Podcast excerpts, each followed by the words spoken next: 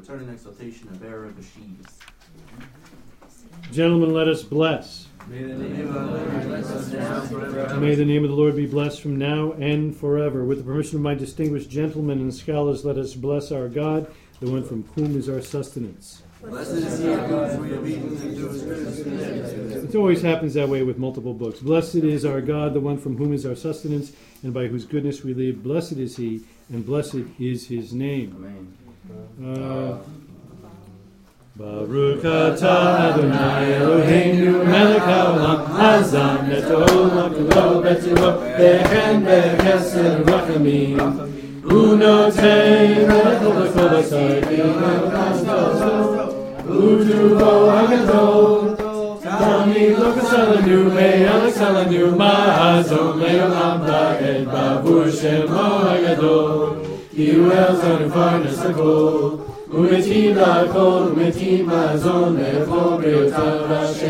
la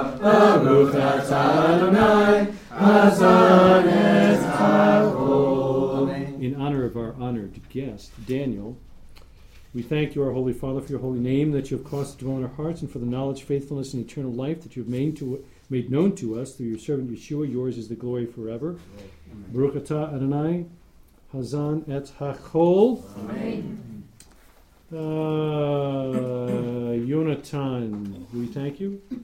תודה לך, אדוני אלוהינו, על שחטא ארצנו, ארץ חמדתו וברכה, ועל שעזתנו אדוני אלוהינו מארץ מצרים, ופתיתנו מבית עבדים, ועל פריתך שמעת בצורנו, ועל תורתך שמעת בצורנו, ועל חוקיך שכבודתנו, ועל חיים חן וחסד שכבודתנו, ועל החלת בזן שאתה זן ופרנס אותנו תמיד, בכל יום ובכל עת ובכל שעה. ועל הכל אלוהינו אנחנו נמלוך ובריאים אותך, יתברך שלך בפי כל, כל חי תמיד עולם ועד. קלקלת ואכלת ושמעת וברכת את אדוני אלוהיך על.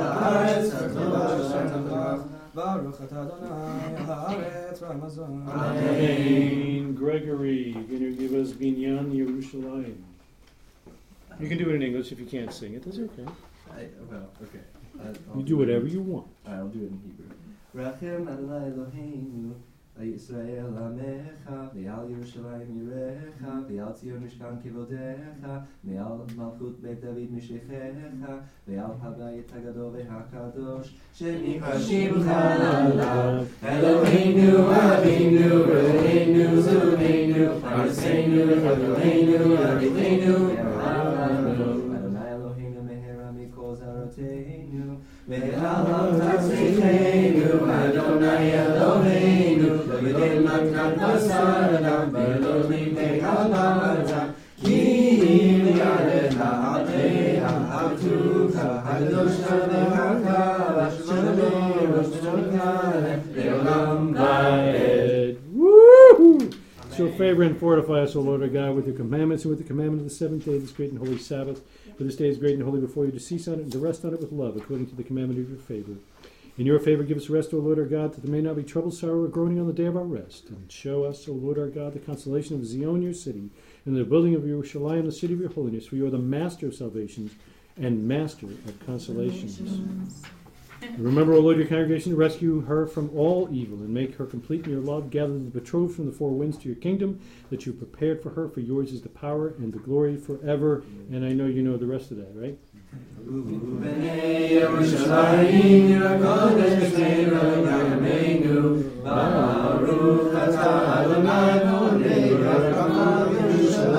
Amen. Who, who did I not call? Did I call? Did I call you? I didn't call you. Did I call you? first You started it, right? Um, so what do you think, Colby? Can you uh, can you kick us with the Hatova Hameti?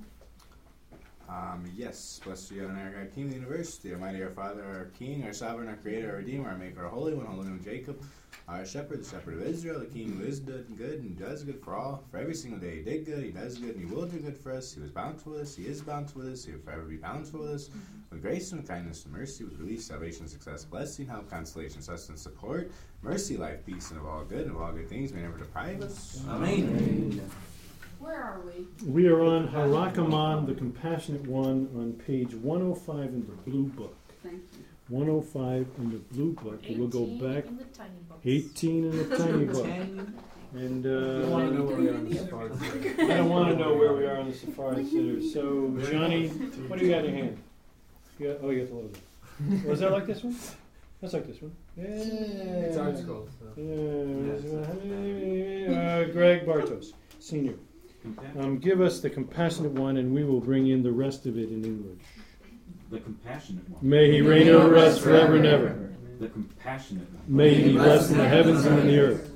The compassionate one. May he be acclaimed in every generation and always glorified in us to the blessing and honored in us for all time and eternity. The compassionate one. May he provide for us with dignity. The compassionate one. May he break our yoke from upon our neck and may he lead us upright to our land. I just want you to know your part doesn't change, so you don't really have to study here. Just, just go ahead. I'm just going right along. Okay, that's good. That's good. Spelled right out in front of me. The compassionate one. May he send us about the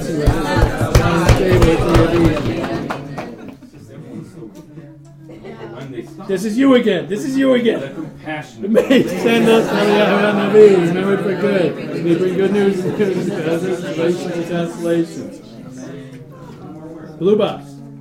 The compassionate one. May he bless me, my wife, and my offspring, and all that is mine. Uh, this is us. Let it be your will that the master of this house.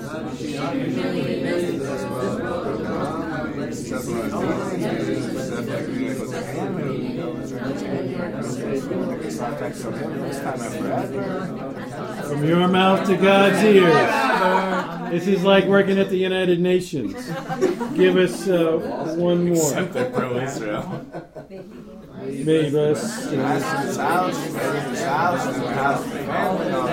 us and all that is ours, just as our fathers have blessed. Abraham, Yitzhak, and Yaakov, in everything, from everything, with everything. So may we all be blessed together. Amen. In the heavens above, may their case and ours be heard, that there may be a preservation of peace, and may we bear blessing from the Lord. And righteous acts from our God who saves, may we find grace and be perceived well in the eyes of God and man. One more time in the blue box. The compassionate one. May he let us inherit the day of complete Sabbath and rest of eternal life. Top of the page, it's you. The compassionate one. May he allow us to see the days of Messiah Yeshua and the life of the world to come. A tower of salvation is of his king. He shows devotion to his Messiah, to David, and to his offspring into eternity. May the one who makes peace in his heights make peace for us and for all Israel. Now say, Amen. Fear the Lord, his holy ones, for those who fear him have no lack. Young lions may be poor and hungry, but those who seek the Lord do not lack a good thing. Give thanks to the Lord, for he is good, for his devotion is eternal. Opening your hand, you satisfy the desire of every living thing. Blessed is the man who trusts in the Lord, and the Lord will be his assurance. I was a young man, huh, and I grew old, but I have never seen a righteous person forsaken or his offspring asking for bread. The Lord will give strength to his people. The Lord will bless his people with peace. May grace come and may this world pass away. Hosanna to the God of David. Everyone who is holy, let him come. Everyone who is not, let him repent. Maranatha. Amen. Wow. It's like you guys are doing that for the first or second time. That's great. 17 different translations. 17 translations. That's right. God bless. The Hebrew is all the same novel. yeah, yeah. It doesn't matter what book you use if you're doing it in Hebrew. All right, all right. It's like herding cats. All right. Can I get Michaela to pick up all the light brown tiny books? And we'll put those behind Maria's head. And can I get uh, Suzanne, please, to grab the blue and the brown books?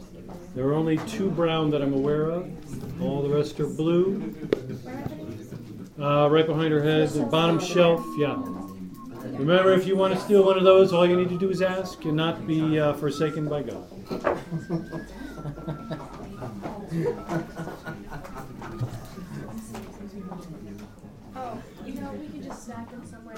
Yeah, they go in another room, Suzanne. Don't worry about it. All right. 8 Nisan 5775, Shabbat Hagadol, Parshat Tzav. We already mentioned, did anybody come in that wasn't here for the uh, Torah reading? One, two, three. Okay, so we do have a 4, 9, 12, 17, 42. All right. So just a couple of quick announcements. Uh,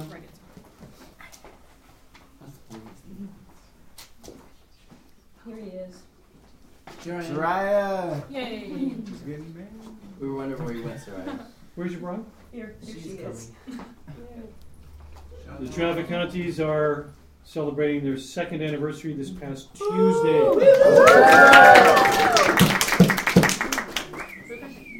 I think that um, I could not be more pleased to have you in our community. You bring in a wealth of a whole bunch of stuff. and it's a blessing. And may your next child be a masculine child. We know it's a girl, so. Not sure how that works. That doesn't work. All right. She'll learn from her big brother. That's right. To be masculine? This is the troublemaker in the group. And I am no longer related to him. It is, uh, for those of you who had the opportunity to spend some time with Daniel and uh, Maria. Um, I, I have always known Daniel to be just a regular guy who has accepted an irregular challenge to share the Word of God, both written and teaching. And uh, I want to publicly say that uh, you and your ministry has changed my life, and I am very grateful. If we go further than that, I'm going to cry, and then just get all messy. It was helpful to me when I started out. Amen. Amen. And I was uh, I was taken by how much uh, First Fruits of Zion and Daniel himself has affected our congregation and our worship of the Most Holy One. Blessed is He. And it turns out that he married up. You always said that, didn't you? Yeah, yeah. And I think we actually talked about that when we were in Israel. That we Oh, both married up. Yeah. I wasn't, uh, So and we both married Northerners, which is also good too. So uh, that's what? great. Yankees. Northerners, Oh, Yankees. Yeah, Yankees. yeah. Oh, No, that well, we, I'm Red Sox all the way. you know, we, we take this as a very high compliment here. You know. Um, and for those of you who didn't get a chance to spend time with Miriam, she is delightful and also a C.S. Lewis fan. As I am. Absolutely. There it is. Um, so, for those of you that are preparing for uh, Pesach, you need to remember that uh, Friday night is upon you. I mean, I don't know what you're waiting for, but step up, right? 11, this is the last week. Beer has to go. If you need to get rid of some, I am willing to help. You know a guy. I know a guy. yeah. Okay. If you have questions about whether or not rice is mezonot and all of that, just call Greg Upham, day or night. Yeah. Um, He's the Sephardic tradition. That's right, that's right. It's not Mezonot according to him. that's right. And I try to flip flop to make it as easy as possible each year. Um, we've had four special Shabbats that the sages put in place that we might understand things are coming.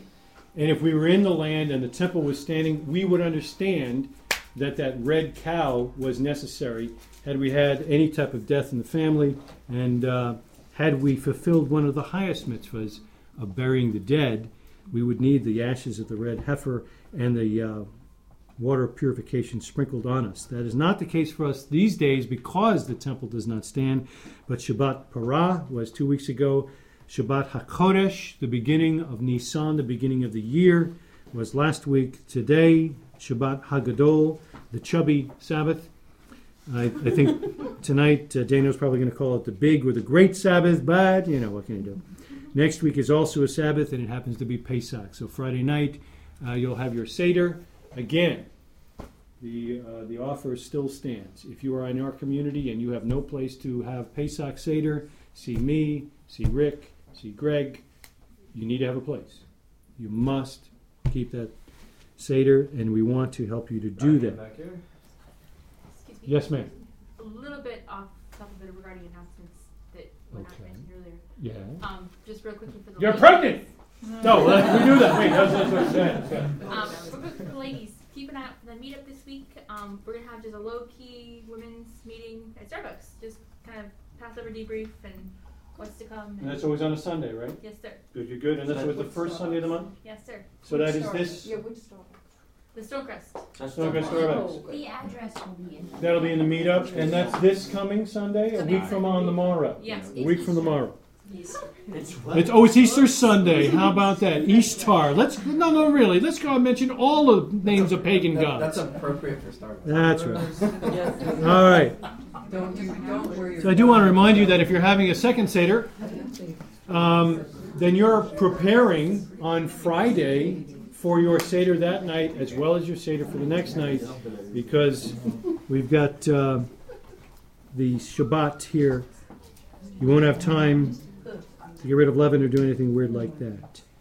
The following Friday, a week from this Friday, is April 10, and that is the seventh day of uh, Chag HaMatzot, and it is a Sabbath. So that's a it's a day you should not be working. If you need me to call your employer, please uh, see me after class. What day is that? That is next Friday, a week from this Friday. It's the seventh day of Pesach, and then uh, and there we have it. Any other announcements that I missed? Anybody else pregnant that wants to talk about it? No? Okay, that's fine. Um, so I am, I am I am interested very quickly, deliberately putting you on the spot. Um, if you had an opportunity, would you come back, or is it like too weird? You come back. Okay, well there it is. Well, so now you get it. Signed up. There you go. So you get an open invitation anytime you're on this side of the country. Yeah. Well, There you go. we're ever allowed to go visit our son at Fort Bragg. Yeah. Yeah, I was at Fort Bragg. My folks never visited me. Sorry. No pressure. No pressure, but yeah, if you're there, um, I was stone's throw.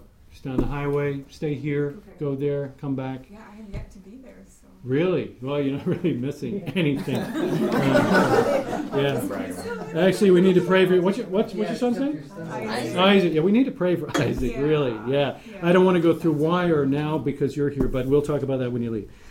So, what does tzav mean? It's a command. Yeah.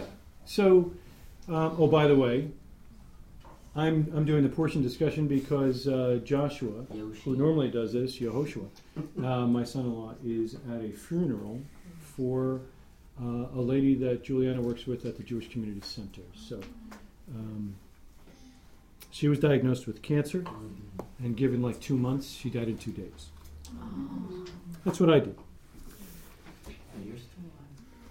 So um, I had a couple of questions as I walked through this portion, and uh, you know we've talked about commands, and for our community, uh, as opposed to those that may be in the visible representation of the church today, a command is something that we take seriously. So a lot of times the the book of Leviticus is considered to be Levite stuff and doesn't really apply to the people. Was there stuff that you saw here that were commands for us, or was it all just Levite stuff and priest stuff? Say, I think, That is uh, I'm sorry, there, we, it's like the, a person may present to the Lord, is that what you're Good, asking? yeah, yeah. that it's, yeah. I know, that was Yeah. one of the things I loved about this whole thing. And the neat part is that I don't think any of these uh, these sacrifices or offerings, right, that we've seen over the past two portions, were obligatory. If you if you sinned, you needed to do the sin offering, but it doesn't say you need to do it the next day or that night or you know anything like that. If you lived on the north side of Galilee, next time you go, you need to do that. A lot of times that may be a pilgrimage festival, like Pesach. So if you know that you buried somebody, if you know that you've sinned, then you would go knowing that you need at least a week to deal with the dead body deal, and you need to deal with the sin sacrifice first, and then you can go ahead and do the Pesach. And I think if you do the sin, you also have to do an Olah. I don't know, I can't remember. Good, that's good. So there's some application. I was sitting with a Jewish man on Friday, and uh, he's new to this, uh, did not uh, grow up in an observant home, and uh, brand spanking. And I, uh, I said, So, what do you think of these offerings? And he said, Well, I, I, I know what they are, and he rattled them off. He had obviously been studying. And I said, uh, we've, we've got peace between you and me. I have peace with God. I hope you have peace with God. Maybe one of these peace offerings would be a good idea. What do you say? And he was like, ready. Yeah. Oh, yeah. Yeah, I'm ready. Let's let's go. I'm like, okay. Now you didn't get to this yet in the book. Simmer down now. Yeah, let's take our time. So, um, So we are actually being obedient. And as you bump into those that are still in the uh, visible representation of the church, they have not been taught that we're only allowed to make these offerings to God in the place where He has chosen to place His name. And that place is The temple in Jerusalem. in Jerusalem. That's exactly right. So, one last question, and then I'll uh, open it up for discussion for you guys. Um, this whole wave thing, the wave offering, you read about that, right? Yeah. So, is that it? You all right? Uh, so, uh, um, I've never been in a stadium, and I've never been to a game ever, whole life, 55. Anybody wants to take me? That'd be great. We were, we were at the night stadium. We did the wave together. When was that? when I was younger, we went to a baseball game. It must have been a bad experience. I put it right on my blue hat. We all. Blocked it out of We all went. I didn't go. I've been. Don't remember that. That's good. That's good. How did we do? Really count for Hey, wow, wow. That's Good point. Good point. Well, now they're uptown, so they must count, right? They count. Okay. We won't talk about the Vikings. Sorry. No offense. Um, I didn't mention Kyle. For those of you who weren't here before, Kyle Johnson. Um, I've been in his father's house. Keith Johnson was the uh, uh, chaplain for the Minnesota Vikings, and uh, Bobby Pittenger introduced me to him and said, "Hey, you, you need to meet this guy." And he's got his own Torah scroll that he just bought, and it's a pretty amazing story how that came about. He's on the north side of Charlotte. I figured we'd have to go to Chicago, some weird place. His And, father's uh, actually in the land of Israel, right? Right now, yes, he is. So I went and met with Keith and Bobby, and and and well, Bobby didn't show. I mean, Bobby was really late. He got held up at something. So Keith and I had a great amount of time to talk together, and we talked about Bellatora. We talked about his ministry, and prayed together, and it was a very sweet time. And I uh, I like your father, I really do. So um, and I'm glad you're here. And you look good in my tallit, by the way. You need to get one of those. That's good. So the wave offering, it seems that Moses gave this stuff to Aaron and his sons and then waved them. Now, I think, correct me if I'm wrong, did not the sages say that Moses waved the guys with it, mm-hmm. right? Picked them up and wait. Is that what he said? That's, I think I've heard that understanding, but Yeah. there's also the understanding that that he held their hands like he, uh, the priest held the offering and he, He- held their hands. And then he waved it. Right. Kind of teach him how to do it like you do with Yeah, a kid. yeah. That makes more sense to me because I know Moses was a big guy, but Yeah. yeah, that's a little much. Okay, good, good, good, good, good. Wave the priest. Yeah, it's wave the priest. If you rent it to Tabernacle, why not? Yeah, there was the. Um, I was listening as uh, the men came up to read from the Torah, and one of them read about the anointed priest would do this in the place of his father, the anointed priest. Does anybody know where that is? Remember that? See, he remembers that. Where is that?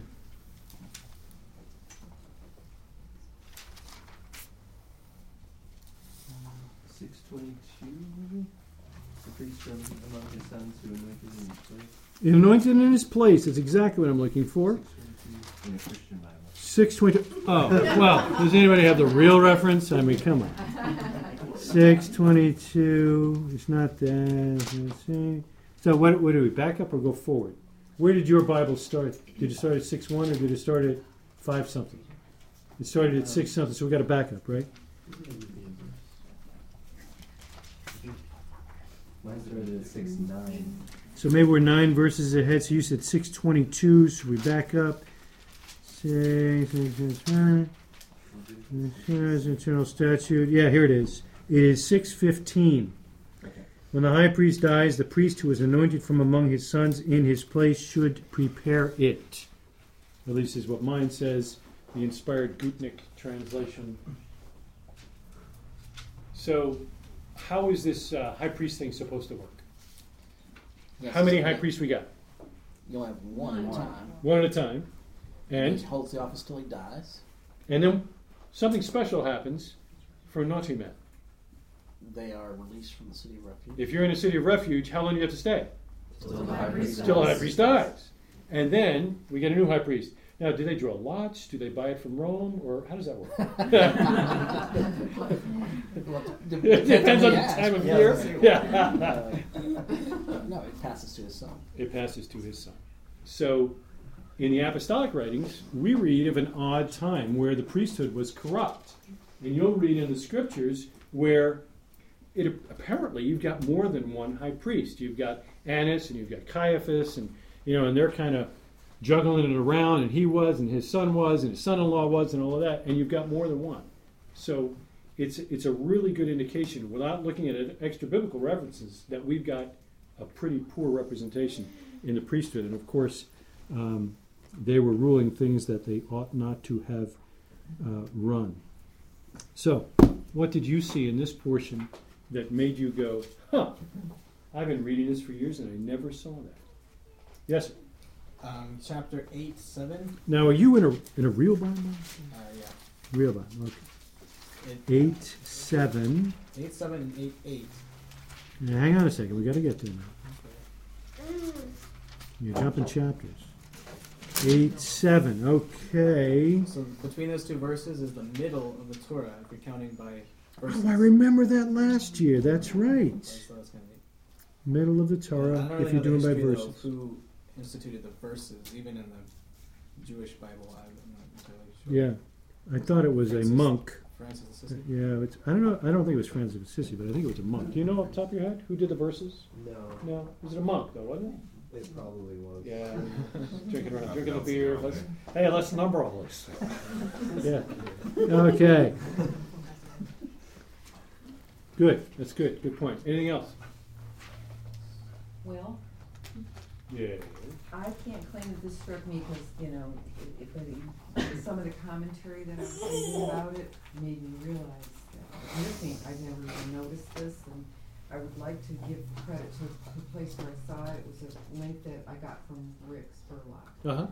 and but I can't remember it. Sorry, but the, the point was that and they and I wrote down uh, seven fifteen and seven twenty nine and thirty. It seems like these they were talking in this commentary that these things were addressed to the offerer, not to the priest. The responsibility in seven fifteen, the deadline Yeah. to meet the deadline was Absolutely. for the offerer Absolutely. that Israelites bore a great deal of responsibility over some of their sac, some, not, you know, individuals. Why the individual was responsible when priests specifically trained in the offerings was a good question. And then in seven twenty-nine thirty, it gave, the- uh, he, they said, another example of individual layperson's participation in the sacrifices that priests do have the main responsibility, obviously, but the individual is allowed to participate maybe in a, they used the phrase lesser sanctity. And then they talked about possible reasons, would, maybe this would prevent negative or jealous feelings towards the priest, and then the uh, opposite priests were expected to live simply, supported by the citizen, but power corrupts. Participation by an ordinary Israelite might combat such temptations. I thought that was an entirely, I'm like, wow, yeah, I never even noticed that. How cool that there is some participation Absolutely. offering that Absolutely. you, the individual, offer. I was under the impression that if you brought your sacrifice, you killed the sacrifice, and the priest caught the blood with the with the cup. Is that not correct? You don't know how, There's like, an discussion. average Israelite's probably not gonna know how to check it. How to how to do it without cutting the uh, windpipe? So the priest is doing it, and the priest is holding the cup. Mm-hmm. Or you got two priests, one holding the cup, one holding the knife. Anybody? know? There's a discussion on that. We were reading Ramban's commentary on it, and it's it's I Goes was back a and bit forth. unclear. yeah. Like Yeah. some people say it was this, and some people say it was the person offers it, some people say the Yeah. leader. Yeah. From my recollection. Yeah. So what what is clear? What is clear is who's supposed to eat it, right? Who gets to eat it? I thought the sacrificer has his head hand on the head. He does. Okay. Yeah, and Well, especially that would be, you would feel the, the life animal. coming out. Absolutely. I think you, it would make you feel one with that sacrifice. Sure, absolutely. Um, You would sense that your sin or your guilt or whatever it may be. that there was a consequence. Absolutely, absolutely. Well, we probably change our walk a little bit, I think. You know. a lot. Yes. Ramban compares the offering um, to like Hashem's mercy, so it should have been us on the altar, Like when we sin, we should have to pour our own blood out.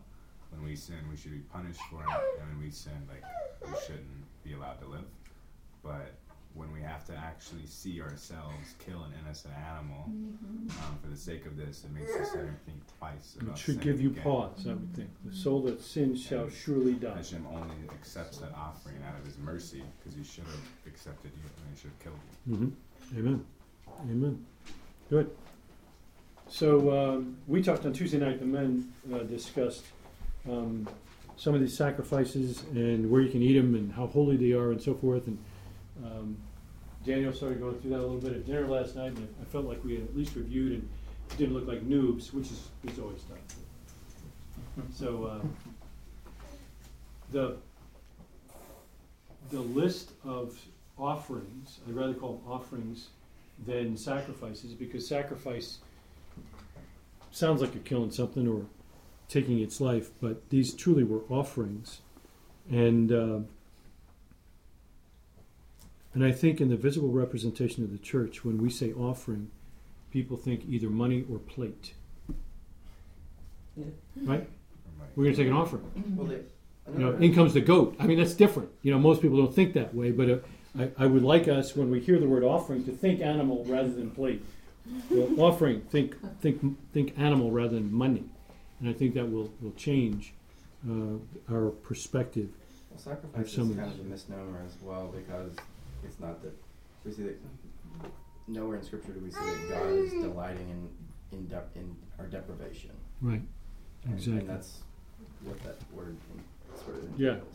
Going beyond. Yeah, exactly right. Good. So we've got some limits, as as you pointed out, on how long these things can hang around while you're eating them, and a lot of times the priest gets it, but on that uh, peace offering, the guy who brings it can eat it, and oftentimes with uh, his friends and family, and uh, he's got more time in which to do that. So that's pretty neat as well. I've got a So- Yes. The there's one commentator, uh, Rabbi Miller, who's actually the author of the Gutnick Chumash, Yes. has a really interesting uh, thought on it because there's a lot of discussion actually around what exactly is the purpose of these of the fire being con- continually kept burning. Why is that mentioned? Uh, who cares? Um, it's not applicable to us. What does it matter that you're supposed to keep the fire burning? And they uh, interpret it uh, kind of existentially and say that this is actually about, well, could potentially be a midrash about how you are to raise your children. So, in other words, how did the fire get lit? Well, the fire was initially lit by Hashem. That corresponds to the soul of the child going, and the Hashem gives the soul of the child. Now, the it, the fire is supposed to be fanned. It's supposed to be kept going. You're not supposed to let a single coal be extinguished, lest you uh, break a positive commandment. That corresponds to you're supposed to fan the flames of your child's soul. How do you do that? Well, it's by in, infusing your child with enthusiasm for the mitzvah, uh, which is why, uh, corresponding to that, there's this task of, you know, the Kohen comes in each morning, he takes the ash of the fire from the previous night. That's a very menial thing to do. Especially if you got to change your clothes when you're done, Exactly. in order to take them outside. So why would the Torah take its time to mention that keeping the, fan, the, the fire burning and also that you need to change the coals, uh, the ashes of the coals, take it outside the camp to a pure place? Because the ashes will eventually put out the fire if kept there. They're, they're a dampener.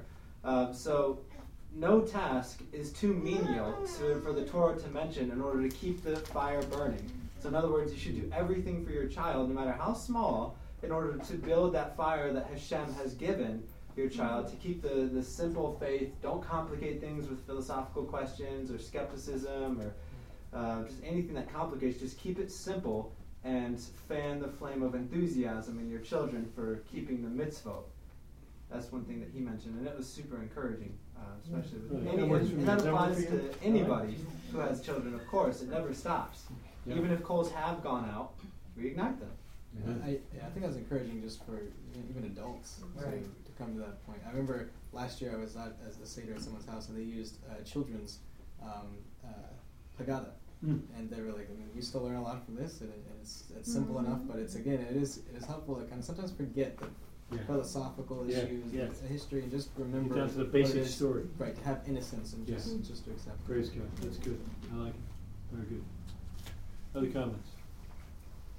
Yes. This uh, usually regarding the blood, where it talks about not eating the blood, the command not Right. to eat any Blood and blood. fat. Yeah, I had uh, I had always just kind of read over that and go, okay, good, we're, we're good there. You Yeah. know, we're done.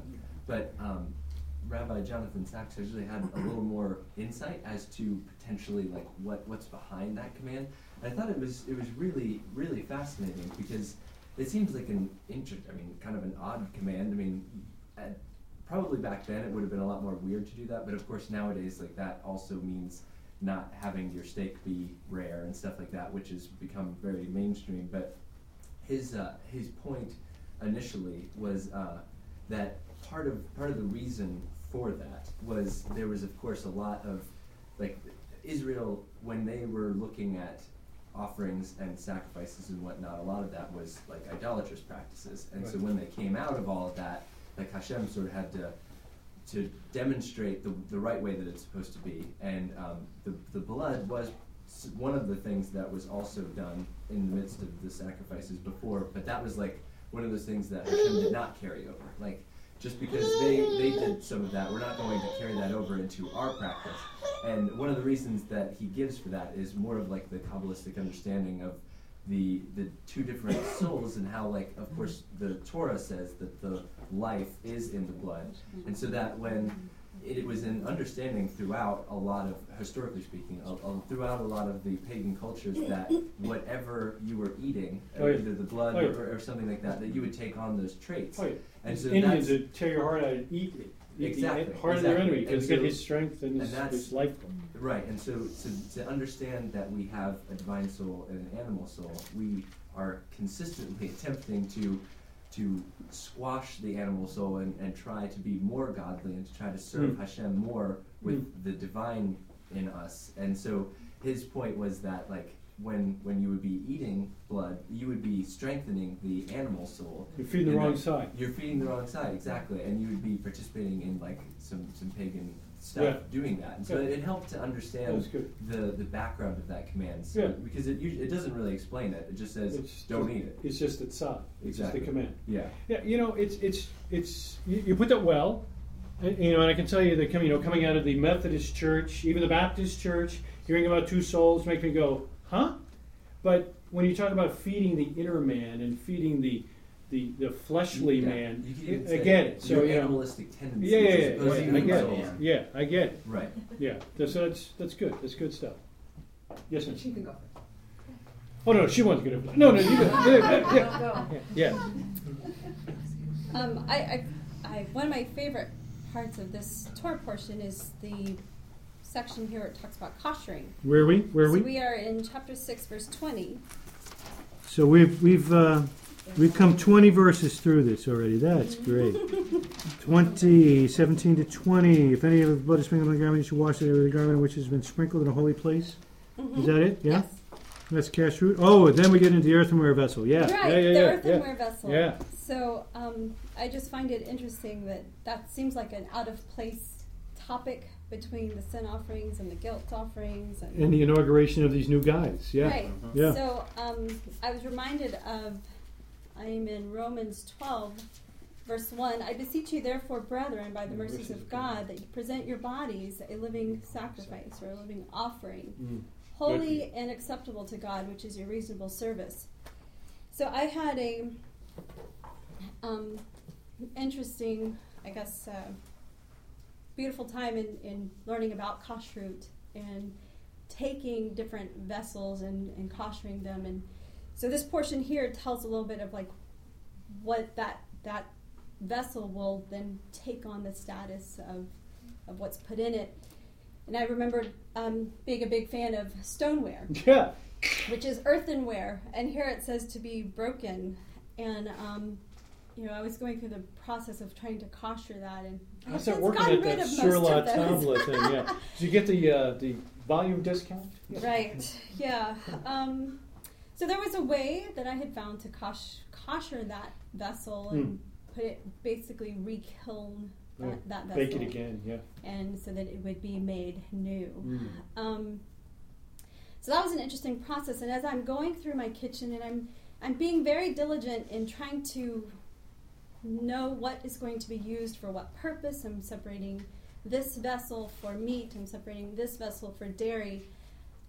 I was really struck that this is all for me, that I am that earthen vessel, and that I have to know what is what is suitable for what Hashem has called me to do, Amen. and that I have to be conscious of what I am taking in and allowing or being removed from. So I I love kashrut. I love. Um, it's not easy, Yeah. And it, I don't do it right, but um, I've been able to encourage some that it's it's not necessarily perfection. It's about progress, and it is about you know us relating to Hashem in even the menial things like eating that that are beautiful. It can be elevated to a worship experience. Praise God. It's Well, as you're, you. as you're speaking Amen. that, Amen. it's hitting me, earthenware is porous. Yep. Yes. So porous, you absorb whatever you are around or whatever you are partaking of. You know, so we do need to be careful of what influence, uh, whether it's, you know, the books we read or the TV we watch or, you know, the People we hang with. but but it's like you said, you're of the world. What is it? You're in the world, but not of the world. Mm-hmm. We can't exclude ourselves from everyone, you know, or you remove yourself from any influence over others that might be interested in a deeper walk with the Lord or a walk with the Lord. So. I But this think we teaches have us to how be we very can careful how we can deal with it. that we don't eliminate ourselves from other people, period, mm-hmm. but to be porous and not absorb those things, you mm-hmm. know. Yeah, be in the world. You have to be. I mean, mm-hmm. even Yeshua, he he was around unbelievers. He didn't, you know, the Samaritan woman, or you know, he did expose himself to other people. He didn't exclude other people. Absolutely. He was there to be an influence. to them. Absolutely. He influenced others rather than the other way around. Exactly. And then just picking up on that, I mean, that's a really cool analogy for parenting too, because uh, we, we all hear that children are the most porous or like sponges when they're younger, and that's exactly the, the time when you have to be the most strict with discipline. Amen. And it's that's kind of like the relation to like you have to it's it's fire, you know, like it's gonna be painful and everything, and then later in life as you become more hard and not porous, you know, you're set in your ways, like Resilient. Yeah, exactly. You know, it's, it's more of like the, the washing in water or like a, a mikvah for like older kids after they're after they've been bar bat mitzvah, and so and that's that's really uh, that's a that's a cool analogy too for, for Yeah. parenting. Amen. Good. Thank you. I'll, I'll never forget when she figured out this way to kosher these Earthenware. earthenware, stoneware stuff, right? Because you know they'd been used for years, or whatever, and you know any, anybody who's seen it, they change color. Oh yeah, well, you know, yeah. They get And she figured out a way to. She, she, she found a way to do it, and um, when they came, it was really weird because when they went into this oven, you know, this, that was where they're going to basically be Remade. remade, as it were. You know, they're they're dark, they're you know discolored somewhat because of all the years of use. Yeah. But when it came back out, it was almost um, um, it wasn't white, but like it was it was shade several shades light lighter and, Wow. and, you went in like a really dark brown and came out a very light light brown. But it was cool. You could see the physical transformation Yeah. of the vessel and the spiritual application of that is just really it, it, it's an object lesson that is Yeah. pretty powerful if you kind of contemplate. I like. I like. That's cool. Excellent. All right. Who else saw something for the very first time? I can share something in, in the name of Taylor. Yes, ma'am. And I can't quote I know his Taylor. Yeah. I can't quote his source, um, but he has a source. But he, I think, he talks about when you bring um, a sin offering, you bring it to the same altar as you bring a burnt offering, same offer, altar as you bring a peace offering, and it's all the same altar. Meaning, you're not isolating people who sinned. It's not like you come in the temple and it's like, oh, that guy, what's he's here again for that? I don't Gotta know. get in the sin line. Gotta You get in the. Thanksgiving line. Yeah.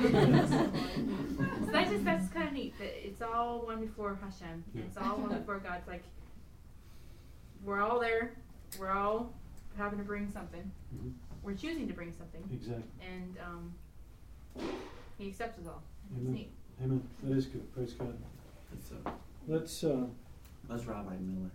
It's Rabbi Miller. So he spent a lot of time with uh, with my Gutnick. That's great. Chapter 8 in verse 22. He brought the second ram near the inauguration ram. Chapter 8, verse 22. Aharon and his sons leaned their hands upon the ram's head. Moshe slaughtered it. He took some of its blood and placed it on the cartilage of Aharon's right ear, on the thumb of his right hand, and on not the pinky toe, but the big toe of his right foot. So, a little remez, if you've gone through the Torah at least once, this should remind you of somebody else who gets the same deal. The Metzorah. What is a Metzorah? A leper. He's a leper. So, how does that work? The leper is treated like the priest, or the priest is treated like a leper? How is the priest treated like the leper? He's set apart. He is completely set apart. He is now completely different, and if you will, alone in his work for Hashem. That is extraordinary. I can remember having a conversation with Rabbi Cohen shortly after Morgan gave birth to Sophia. And he said to me, Rabbi Cohen's over at the Chabad house, and he said, uh, well, Where did she have the baby?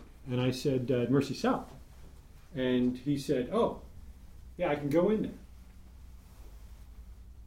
So I looked at him, you know, it's like, I didn't notice they charged me admission. Maybe they charged you admission because you wear that funny hat. and uh, he said, Well, I'm Cohen. And for, yes, yes, Goy, for the first time I realized Rabbi Cohen, well, well, he's a Cohen, actually. Yeah. you know, I normally know all this stuff until I'm standing in front of Rabbi Cohen. And it just, my brain goes, you know, so how long do you wait between eating meat and dairy? Seven hours. Seven hours. Seven hours. Where did you uh, come up with seven hours? I, I, I think my wife came up with seven hours. Is that? Yeah. So you don't say Amen to your Oh yeah, you know, I said, you know, I said amen after my blessing, and he goes, No. You don't say amen to your own blessing. I said, well, you didn't say amen. He goes, mm-hmm. well, really, was it a blessing? Yeah, that's a different story. different story. Different story. So Rabbi Cohen says, you know, Mercy South is the only hospital in town that I can go into, to for the maternity center. And I said, well, why is that? And he said, well, all the other hospitals have the maternity center in the hospital proper. And he says, and so what's in the basement? And I said, the basement? he said, the morgue. I'm Cohen. I can't go into the building. Really? So he flipped over and showed me. And of course, I'm reading something I've read a thousand times, and I knew that, but I don't know anything when I stand before Rabbi Cohen. So, um, yeah, so he's completely set apart. Well, how about the other way? How is the leper like, like the priest, like the high priest? How is that? Because he gets restored back up to. Okay. He's, he's elevated. Um, his elevation has to do with purification.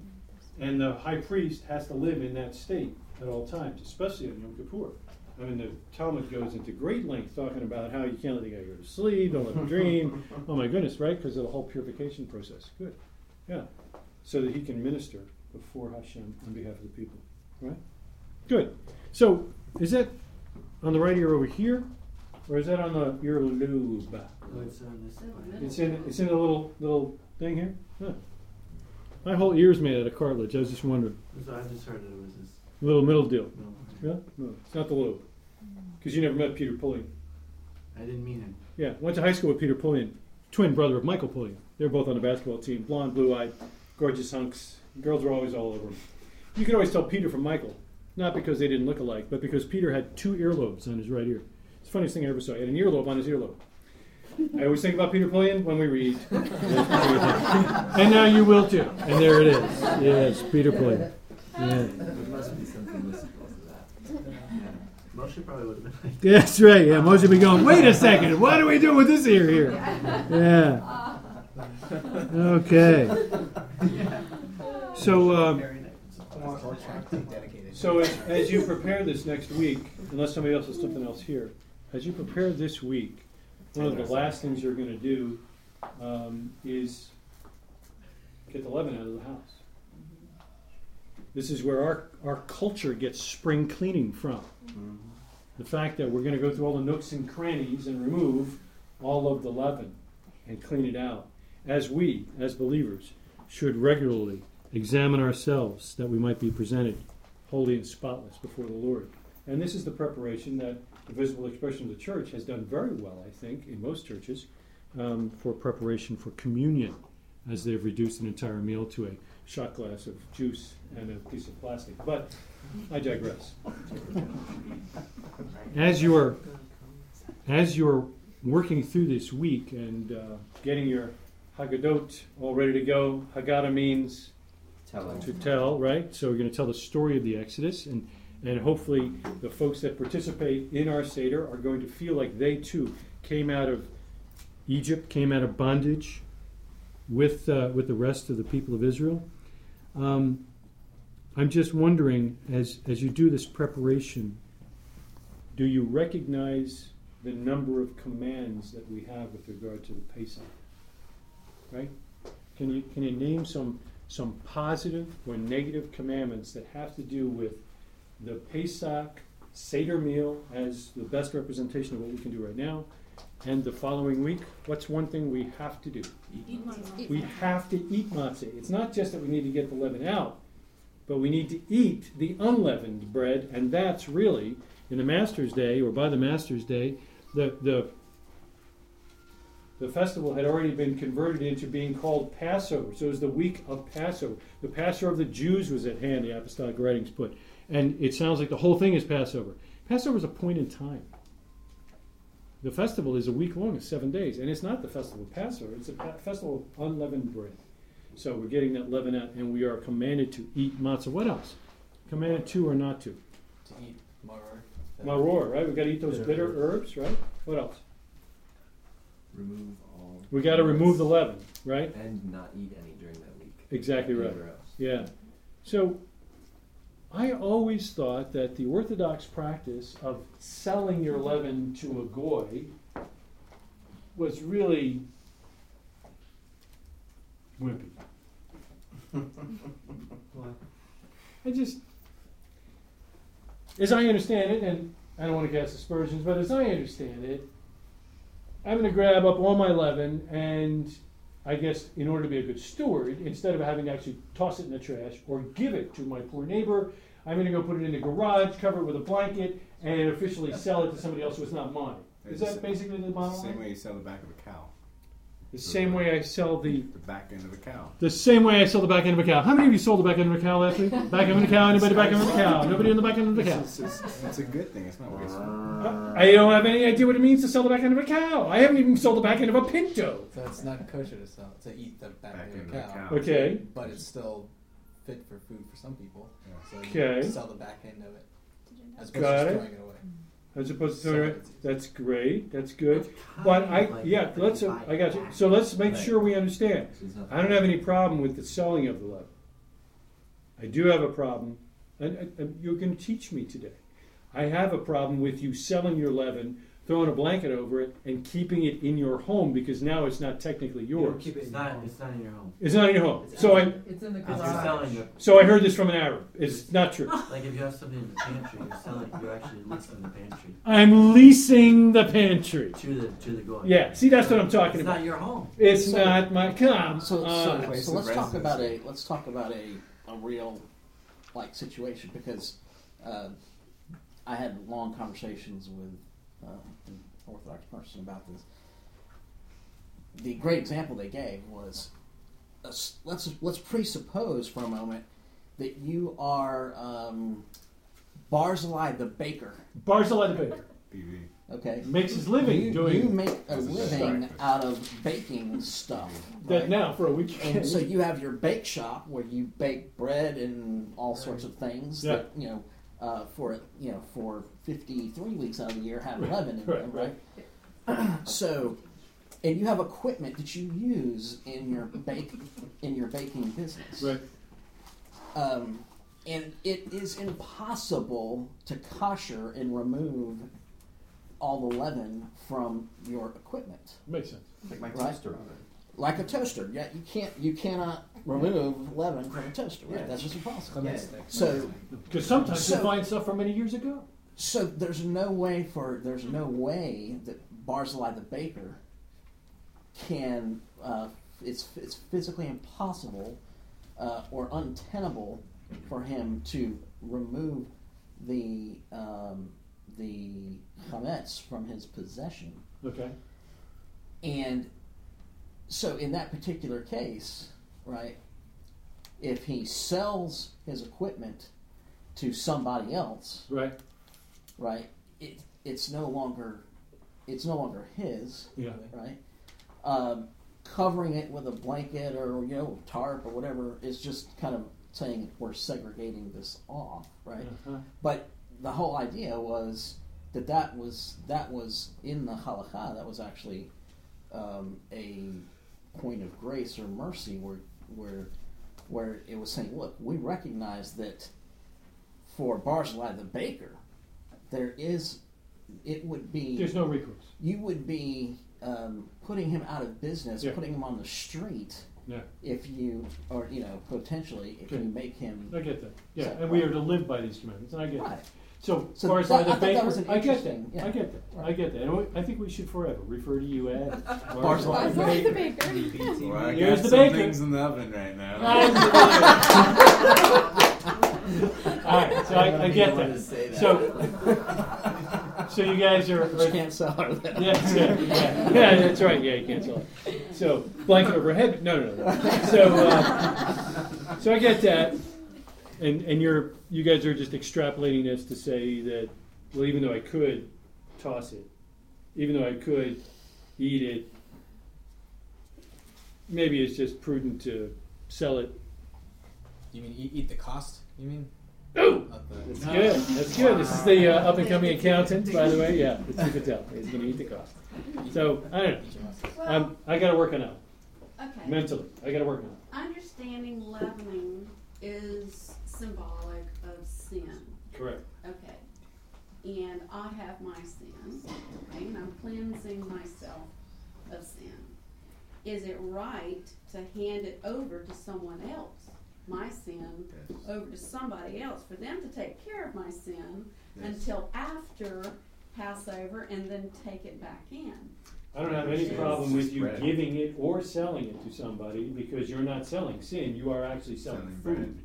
So I don't have any problem. And each year we normally give to some of our neighbors a whole lot of food if we're not paying attention. But this year they won't get as much food. but I get where you're coming from because I don't think it's the selling that bothers me. It's the selling and keeping it in the house, number one, and number two, then taking it back. Right. And I, I think if it, I mean, just I come I come to the uh, to the text with a simple faith, the faith of a child, and I say to my children, we are getting this out of here the same way you should get the sin out of your life. And on Tashlik, we have them tie a sin to that rock and toss it in the water. Forgetfulness, see, boom, gone, never to return. Well, this sin we're going to hold on to, keep it in the house, and then take it back next. I, I, I just think we I think we miss out on some of the word pictures that we could build for our children. You- But I'm not having a problem with it. Are you saying that it seems seem to be under the impression that this is what you do with all of your leaven?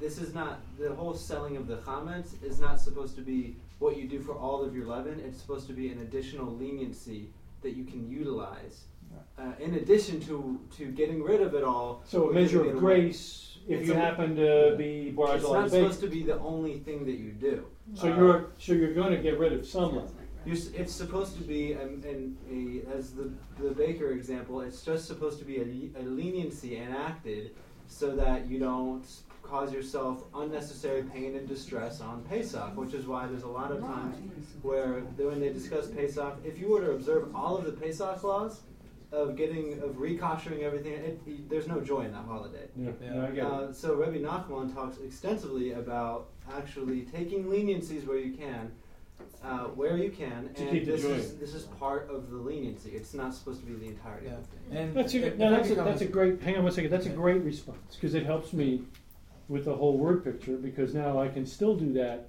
Yeah. and yet not have a burden. Exactly. I like it, because Shabbat shouldn't be a burden. Exactly. Right. Okay, Mhm. that's good. It's always That's a good answer. So you got the white shirt medal, that's good, so did you. So did you. So did I. So did you.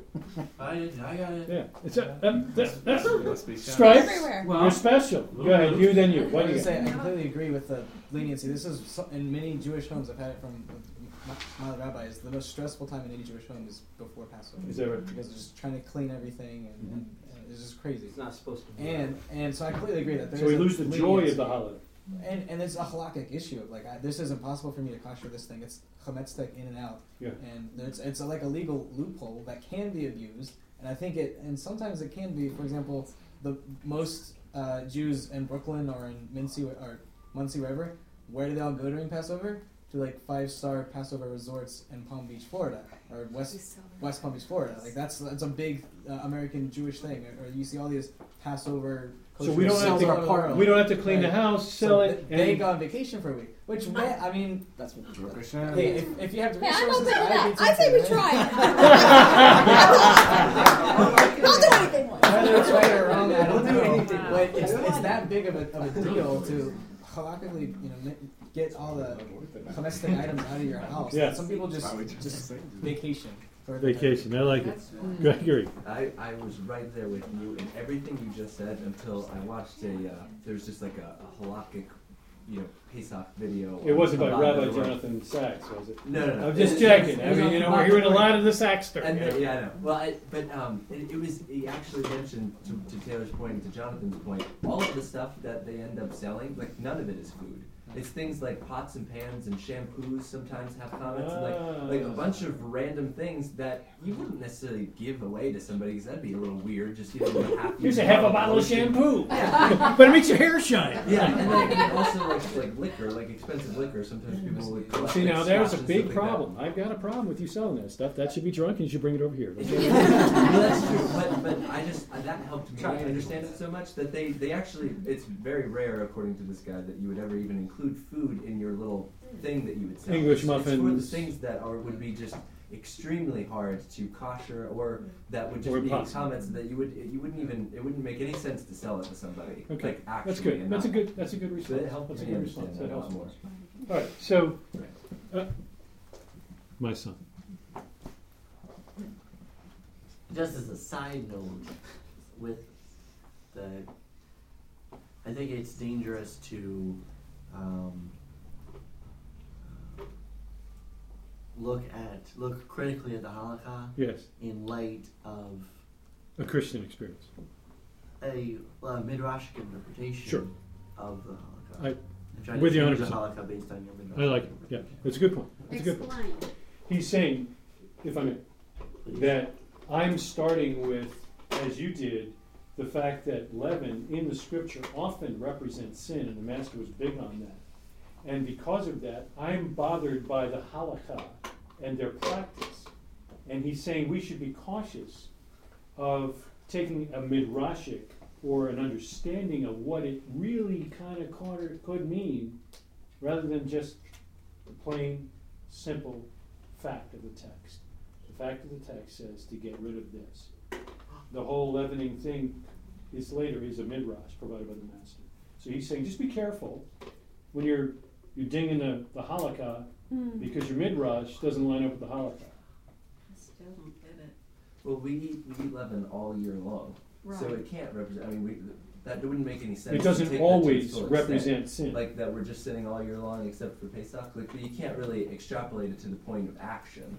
It's really like a, a tool to teach a point. That that was, I think, really Exactly. I do So is hear this- you, but I tend to think, for my perception of what my walk anyway is, I eat less and less of it each year. It seems. But that's not a command, nor is it. That in, But is it not a good thing It is not a to bad thing. sin less and less? We're not talking about sin. We were talking about eating just now. Well, That's the point. That's exactly where Peter's coming from. Is that we're we're saying that eating leaven is equating to sin. And therefore, if I eat less leaven, I'm sinning less. That's not correct. That is, that is what he's talking about. Because eating bread is really important. Eating bread is important and it's a blessing. Yeah. Yeah. So anyway, I just wanted to point out through that whole conversation that you only talk about this, you only care about this because you care about God's commands. Because you, you want to be obedient. And that is the hallmark of at least those who are represented in Revelation chapter 12, chapter 12 right? Those who hold to the testimony of Yeshua and keep the commandments of God. So, God bless you. That's that's great. The whole halakhic thing and what and whether and the baker and yeah, great. Yes, ma'am. This is the strangest question I've ever, but. No, we had the strangest question ever from you about three months ago, and I wrote it down. No, it's okay. Go ahead. You got a free pass now. Yeah, we're okay. good. Did the showbread have yeast in it? Did the showbread have Yes. yeast? Absolutely.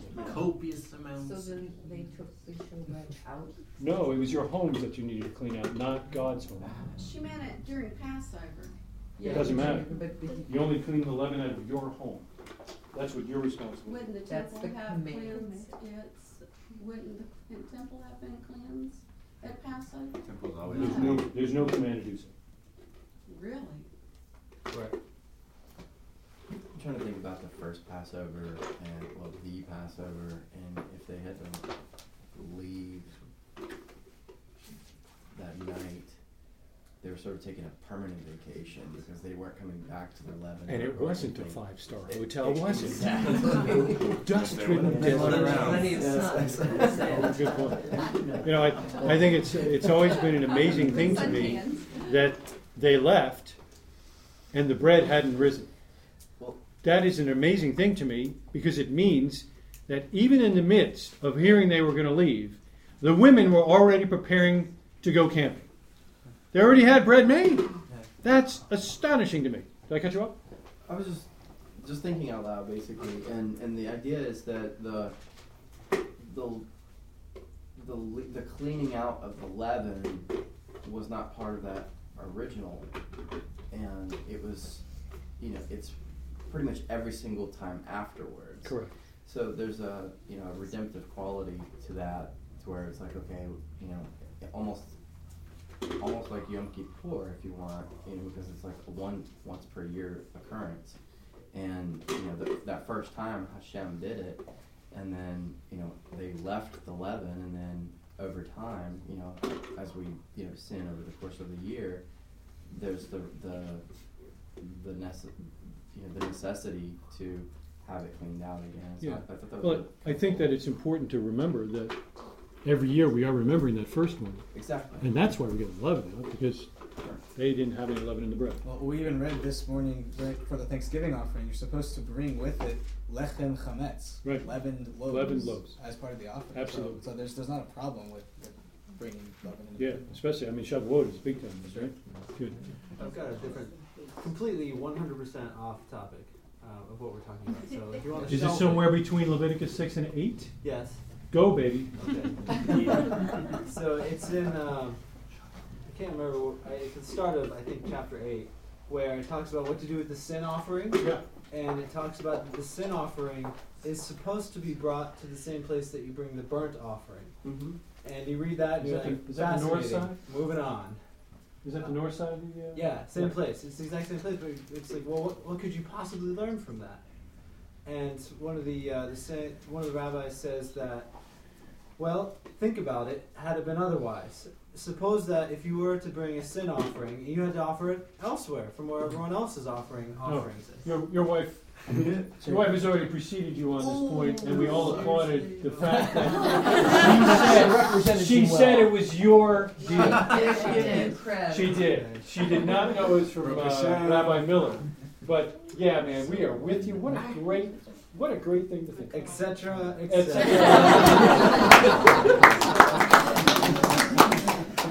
All right. Final comments, Mr. Lancaster. Anything? Anything? Anybody? I All right. wanted to kn- talk about for a little bit, what if you, what are you doing, like you have somebody say Happy Easter? I usually say, you know, something like, The angel of death has passed us over. Isn't it. Yeah, You can, yeah, you can try that when the guy's changing your oil or you're at Harris Teeter. But I, I, I like I like the shorter response. Which is I don't. Thank you so much, and happy Passover. Yeah. Don't be rude. Don't be weird. There it is, and and they look and go, oh yeah, Passover, right? I didn't realize. Are you? It's Yeah. right in this not. It is not by accident. It is not by accident, folks, that Easter and Passover are always very close to one another. Let's you know think about it mathematically, right? Well, that's how that really works. That was the whole debate of the calendar. Exactly. Yeah, and the Quartodecimans, quarter decimians, quarter decimians, right? Whether they're going to keep the 14th. Here in the Yeah. Bible. I'm sorry? The word Easter doesn't actually. Actually, it does in the King New, James. King James, New American. The Yeah, Translation of Passover. Pesach. it does. In the New, Amer- in the King James, in the Apostolic writings, it does. For Passover. All right. Well, I- it's there, but not legitimate. Well, we agree with that. But to say it's not in the Bible, right? The original language. It's not right. in Hebrew, right? It's not in the Hebrew. Just like Jesus declared It's, it's not in the uh, it's not in, in the Greek either. Let's pray, shall we? Good Father, we thank you for the Passover lamb that you provided for us eternally, once and for all, in Yeshua Hatzadik. Father, we pray that as this week approaches, you would find us ever faithful, to be obedient to your commands, to be cheerful with our fellow, to be mindful of the time, and to be gracious one with another. I pray, Father, that the satyrs represented by this community would be beacons of light, sharing your love and the opportunity we have to be lights in the world, to teach others about the love that you've shown for us. I pray, Father, this would be a special Pesach for each person here. And that in the end, when we come back, that we would have wonderful stories to tell, that we may bless your name openly and publicly for who you are and what you have done for us. And all God's people said. Amen. Thank you, folks.